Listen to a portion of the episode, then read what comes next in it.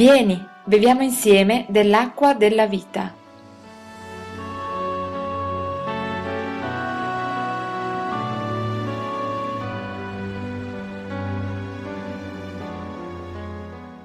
Salmo 32, leggiamo dal verso 7.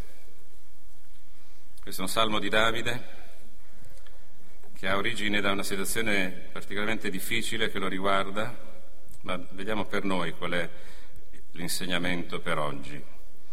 È un modo di parlare diretto dell'uomo a Dio, a cui risponderà Dio che parla in maniera altrettanto diretta all'uomo.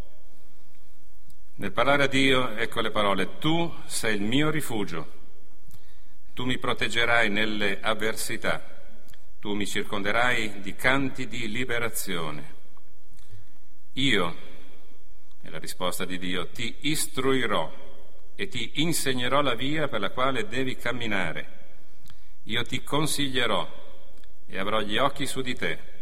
Non siate come il cavallo e come il mulo che non hanno intelletto, la cui bocca bisogna frenare con morso e con briglia, altrimenti non ti si avvicinano. Molti dolori subirà l'empio, ma chi confida nel Signore sarà circondato dalla sua grazia. Rallegratevi nel Signore ed esultate, o giusti, gioite voi tutti che siete retti di cuore.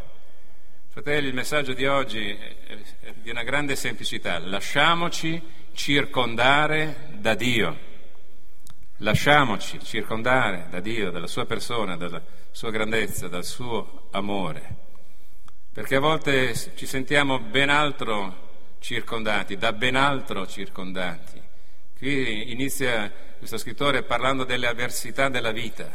A volte ci sentiamo circondati dall'avversità della vita, al punto che vediamo girare intorno a noi tutto questo, come un accerchiamento, come qualcosa che ci possa, più che abbattere, uccidere spiritualmente, al punto da non avere più neanche la capacità di rialzarsi. E quando ci sentiamo così sconfitti, pronti ad arrenderci, c'è una realtà che bussa alla porta del cuore, che si chiama disperazione, che si chiama depressione, che si chiama ormai siamo rassegnati, il Signore non risponderà più perché siamo circondati dal male e dalle avversità. Quante volte la parola di Dio, lo fa ancora oggi, ci ha esortati a staccare gli occhi dalla terra e a puntarli dritti verso il cielo. Finché guarderemo la terra ci vedremo circondati di difficoltà. Non inventeremo quelle che non ci sono, c'è anche chi lo fa. Speriamo che non ci riguardi, perché ci sono le difficoltà. Si tratta di non guardare a quelle, di guardare altrove, come è avvenuto molti anni fa, durante un accerchiamento, un letterale accerchiamento dei nemici del popolo di Israele, ai tempi del profeta Eliseo, un uomo di Dio che stava facendo grandi esperienze, prima con Elia e poi da solo con il suo Signore. E un bel giorno c'erano i nemici, i siri, che avevano preso possesso di quella zona e avevano circondato il campo nel quale si trovava Eliseo con un suo servo. E questo suo servo ha gli occhi puntati sulla gente, su questi nemici, e vede questo grande numero di soldati e di carri che accerchiava la città. Questo è scritto in 2 Re, capitolo 6. Li vedeva perché c'erano. Non se li sognava, erano realmente accerchiati dal nemico. E anche Eliseo aveva gli occhi per vedere cosa c'era intorno, ma Eliseo ha anche altri occhi. Voglia il Signore che ognuno di noi prenda in considerazione la possibilità di avere gli occhi di Eliseo. E siccome Eliseo è una figura di Gesù, si tratta di avere gli occhi di Gesù. E cosa risponde al servo, il quale aveva detto: ah, mio Signore, come faremo? E lui risponde: Signore, ti prego, aprigli gli occhi perché veda. Non gli ha detto: ma guarda, non te l'ho insegnato per tante volte, non hai imparato a confidare nel mio Dio, nel Dio di Elia. No, c'è una preghiera che arriva diretta al cielo. Signore, apri i suoi occhi, Signore, apri i nostri occhi, perché possiamo vedere qualcosa di più di quello che c'è intorno a noi sul piano delle avversità naturali. E in risposta a questa preghiera è scritto che il Signore gli aprì gli occhi e vide il monte pieno di cavalli e di carri di fuoco intorno a Eliseo. Altro che carri armati di spada, di frecce e altro. Qui si tratta della gloria di Dio che si manifesta intorno a quelli che sono suoi, perché il primo interessato a che tu non sia sconfitto è il tuo Signore nel cielo e che vive dentro di te e dentro di me. Per la gloria sua c'è un'opera che Lui sta portando avanti per la salvezza della sua gente, per la crescita spirituale della sua gente e perché tu non soccomba in mezzo alle avversità. E così oggi ci dice, mentre gli occhi naturali ti vedono accerchiato da queste, dobbiamo imparare a vedere con altri occhi e anche a udire con altre orecchie che noi siamo circondati da Dio. Alleluia! Guardiamoci intorno, fratelli e sorelle. E questo Dio che ci circonda, spero che nessuno mi capisca male, ma io vedo qui come quando c'è un balletto nel quale si gira intorno, gioiosamente. È un balletto di Dio intorno al suo popolo, perché qui si parla di mi circonderai di canti di liberazione, non di canti di mestizia, non di canti dell'anticamera di un funerale, di canti di liberazione, perché il nostro Dio non ci prende in giro, è intorno a noi, ci circonda, perché Lui ha la soluzione dei nostri problemi, delle nostre avversità. La chiave per aprire ce l'ha il nostro Gesù, la chiave per chiudere altrettanto ce l'ha Lui, e quando Lui spalanca le porte perché quello che è la nostra vita possa prendere uno sfogo e camminare con Lui, questo avverrà nel nome del Signore, come anche se noi ci affidiamo a Lui e gli chiediamo Signore chiudi le porte, se non sono per me il Signore le chiuderà per il nostro bene e perché dalla nostra esperienza possa nascere altra esperienza nel Signore. Una gioiosa soluzione. Prima ad ascoltare con queste orecchie e vedere con questi occhi cosa leggiamo in questo salmo e troviamo una realtà importante, fratelli. Quando noi siamo in mezzo alle avversità, spesso dalla nostra bocca, dal nostro cuore esce questa parola: Signore, dove sei? Signore, mi hai abbandonato? Signore, non stai guardando qui in questo ospedale, non stai guardando qui nella mia famiglia, dove stai guardando, Signore? Forse la tua parola non è più capace di essere efficace. E qui il Signore ci sta dicendo, apri i tuoi occhi, magari a casa tua rileggi questo salmo e troverai che non sei stato né abbandonato e né lasciato solo, perché qui troviamo Gesù il sommo maestro. Io, è scritto, ti istruirò. Chi è questo che istruisce? Gesù, colui che è il maestro. Io ti istruirò. Sentite, un giorno il profeta Osea, ispirato da Dio, dichiarò questo con grande forza, con grande tristezza anche per un verso, ma che lascia aperta invece la possibilità di fare l'esatto opposto, ovvero il mio popolo perisce per mancanza di conoscenza. Lascia il popolo nell'ignoranza e il popolo sarà abbattuto. Il principe di questo mondo avrà la vittoria. Ma Gesù viene e dice io ti istruirò, non ci vuole lasciare nell'ignoranza. E sentite un po' questo Gesù che ci fornisce tutti gli elementi. Questa parola istruirò vuol dire letteralmente dall'ebraico ti insegnerò a essere prudente, a muoverti con circospezione, a essere attento a quello che stai per fare. Prudente, lo dirà poi Gesù nei Vangeli, come il serpente, il quale non attacca facilmente, lo fa se è attaccato, ma il serpente quando vede il pericolo, il simbolo della prudenza, lui si allontana silenziosamente e abbandona il campo e così si salva la vita. Vuoi salvare la tua vita? Sì, come il serpente, dice Gesù, e io ti istruirò ad essere prudente, in modo che tu non ti faccia del male con le tue mani e che non venga esasperato da quello che c'è intorno a te. Io vedo qui un insegnamento, un'istruzione saggio che viene dalla bocca di Gesù, che non è un istruttore che ha 50 allievi e non sa badare più di tanto all'uno o all'altro, dà un insegnamento generale, chi prende prende, chi non prende non prenda. è un istruttore a tu per tu. Noi abbiamo Gesù che ci insegna, ci istruisce a titolo personale, che viene incontro al nostro specifico bisogno e a quello dà una parola con la sua soluzione.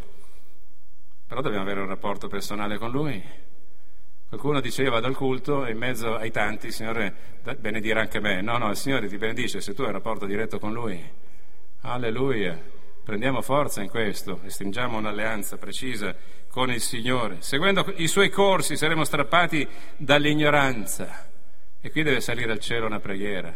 Signore Gesù, istruiscimi personalmente, perché io non voglio rimanere nell'ignoranza. Voglio conoscerti. E c'è un'altra attività che svolge Gesù, il sommo maestro: io ti insegnerò la via. E questo insegnare, nuovamente l'ebraico ci mostra questo tipo di indicazione. È come lanciare le frecce. Io ti insegnerò a lanciare le frecce. Io ti insegnerò la via. La via è quella che ci troviamo davanti nei vari bivi della nostra vita. Mentre tu cammini nella tua vita cristiana, mentre tu troverai l'avversità che spesso ti spingerà ad andare da un'altra parte, ti troverai davanti al bivio della scelta e non sarai nuovamente solo, ma il Signore dice: io ti insegnerò la via, ti insegnerò come tirare la freccia, a non sbagliare il bersaglio, a non sbagliare la scelta della via, perché se prendi la via sbagliata perdi l'opportunità della presenza di Dio nel tuo cuore. Magari dopo un lungo giro lo ritroverai, ma nel frattempo ti sarai sfiancato. Ma il Signore non vuole che tu perda la via, come non vuole che tu perda le frecce, scoccandole, sbagliando il bersaglio, che vuol dire peccare. Questo insegnamento viene diretto dal cuore di Gesù, al nostro cuore, per il nostro bene. Guardiamo bene questo salmo e troviamo la persona dello Spirito Santo. Io ti consiglierò. Chi è il consigliere? Lo Spirito di Dio. Pensate un po', Davide si trova ad avere dalla sua parte, nel momento dell'afflizione, un Dio che lo circonda con la persona di Gesù, con la persona dello Spirito Santo. E vedremo che non è finita qui. Ma questo consigliere non ti costringerà. Per quale ragione qui cita il cavallo e il mulo, i quali sono costretti da un morso e da delle briglie? Senza di quello non ti ascolterebbero. Anche il più domato ha bisogno di essere condotto forzatamente da chi lo cavalca. Lo Spirito Santo non è colui che cavalca per costringerci ad andare dove Lui desidera. È colui che ci consiglia. È bella questo rispetto che lo Spirito Santo ha di ognuno di noi. Ragazzi, non siete costretti a obbedire ai vostri genitori, non servirebbe a nulla. Ma lo Spirito Santo ci consiglia, come abbiamo detto dalla testimonianza, ad amare nostro padre, nostra madre, a onorare, c'è pure un comandamento se vogliamo essere più precisi, onorare padre e madre, ad amare con l'amore che viene dal cielo, che è l'unico che può superare le difficoltà che ci possono essere nella famiglia. Questo Spirito Santo che ti rispetta mette davanti una possibilità di scegliere il male e di farsi del male e di morire. Dice: io te la metto davanti, ma ti metto davanti anche dell'altro, e dice: io posto davanti a te la vita e la morte, la benedizione e la maledizione. Scegli dunque la vita affinché tu viva, tu e la tua discendenza. Scegli la vita. Vuoi vivere? Scegli la vita per vivere. E qui mi sembra di sentire di nuovo le parole che vengono dal Nuovo Testamento: tu e la tua discendenza. Credi nel Signore Gesù e sarai salvato tu e la tua famiglia e la tua discendenza. Signore, usati di noi per portare salvezza nelle nostre case, stando attaccati alla parola con fedeltà. E questo Gesù, come lo Spirito, e lo Spirito come Gesù, non gridano, non urlano, non ti vogliono forzare, ma ti danno un consiglio, a volte nel silenzio della cameretta o in un culto come questo, per dire: vale la pena di ascoltare il Signore. Se sei interessato alla tua vita, ne vale la pena, come pure l'esatto contrario. Si tratta però di fermarsi per un momento, di stare in silenzio di fronte al Signore e di ascoltare la sua voce e la sua parola. Sono solo, Signore. E invece qui troviamo anche il Padre. È scritto: avrò gli occhi su di te. Avrò gli occhi su di te. La persona di Dio, il Padre celeste, che non toglie lo sguardo dai suoi figli. Sentite bene, se siamo nel peccato dobbiamo avere timore sia del Padre naturale che di quello celeste, ma se siamo figli di Dio non dobbiamo avere paura di Dio, ma avere un sano timore di Dio, quello sì, perché questo Padre celeste ci guarda e ci guarderà sempre come figli, e figli amati. Anzi, normalmente quando c'è un figlio che ha un problema il padre lo guarda ancora con maggiore attenzione, anche le madri naturalmente. Qui abbiamo a che fare con un Padre celeste che allunga la sua mano e cerca ancora di più di sorreggerti. Sentimi bene, se stai facendo qualche esperienza dura, noi padri vorremmo poterci sostituire ai figli, vorremmo prendere il posto dei figli perché accettino il Signore con la nostra volontà, potessimo scambiare la nostra salvezza con la loro, magari lo faremmo, ma questo non è possibile. Tu devi fare una scelta. Noi possiamo pregare per te, possiamo intercedere al trono della grazia, quello sì e come, e lo stesso vale per il nostro Dio, Padre Celeste. Lui vuole che tutti gli uomini siano salvati, ma non potrà fare in modo che tu lo prenda come uno sforzo che durerebbe dalla sera alla mattina, ma vuole che tu allunghi la tua mano e ti faccia prendere per mano da un padre per camminare con lui insieme. Andiamo verso la fine di questo messaggio. Cosa emerge da tutto questo? Fratelli, sorelle, amici, noi non siamo soli nelle avversità. Guardiamo bene, siamo circondati da Dio, dal suo amore, da ogni realtà che abbiamo udito in questo salmo e che possiamo aggiungere se guardiamo bene dentro di noi, andiamo indietro nel tempo con la nostra memoria per ricordare quello che il Signore ha fatto. In altre circostanze, quando abbiamo avuto bisogno di Lui, abbiamo gridato e il Signore ci ha risposto. Siamo circondati dalla Sua protezione, quindi abbiamo bisogno di imparare da Lui, perché qui leggiamo: molti dolori subirà l'empio, ma chi confida nel Signore sarà circondato dalla Sua grazia. Circondato da canti di liberazione all'inizio, e dopo aver ascoltato la voce della Trinità che ha a che fare con noi, circondati, guardiamoci intorno, non c'è un varco, un punto debole, un tallone d'Achille nella cintura protettiva che Dio mette intorno a noi della grazia. La grazia vuol dire Gesù è morto per noi, se prendi Gesù prendi interamente la sua grazia che ti circonda, e finché siamo attaccati a Gesù non ci saranno brecce in questa sua difesa, ma sarà Lui che circonderà la nostra esistenza, la nostra vita, il nostro cuore, le nostre preoccupazioni, i nostri dolori, i nostri dubbi per il domani, le nostre infermità, le nostre malattie, anche fisiche, per trovare in Lui vittoria. Alleluia. E per chi ama il Signore c'è una conclusione al di sopra di ogni immaginazione, di più di quello che noi usiamo chiedere e pensare, domandare e pensare. Rallegratevi nel Signore, dice verso 11.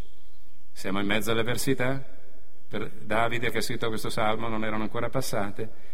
Rallegratevi nel Signore ed esultate, o giusti, gioite voi tutti che siete retti di cuore. Gioite vuol dire gridate al Signore di gioia, voi tutti che siete retti di cuore, perché se Dio sarà con noi, chi sarà contro di noi? Alleluia, il nostro Dio non solo ci circonda, ma la voglio mettere anche in un altro modo, che ci circondi continuamente, ovvero che ci permetta di tenere gli occhi aperti e di vedere che mentre noi chiediamo il Signore sta già rispondendo. Amen.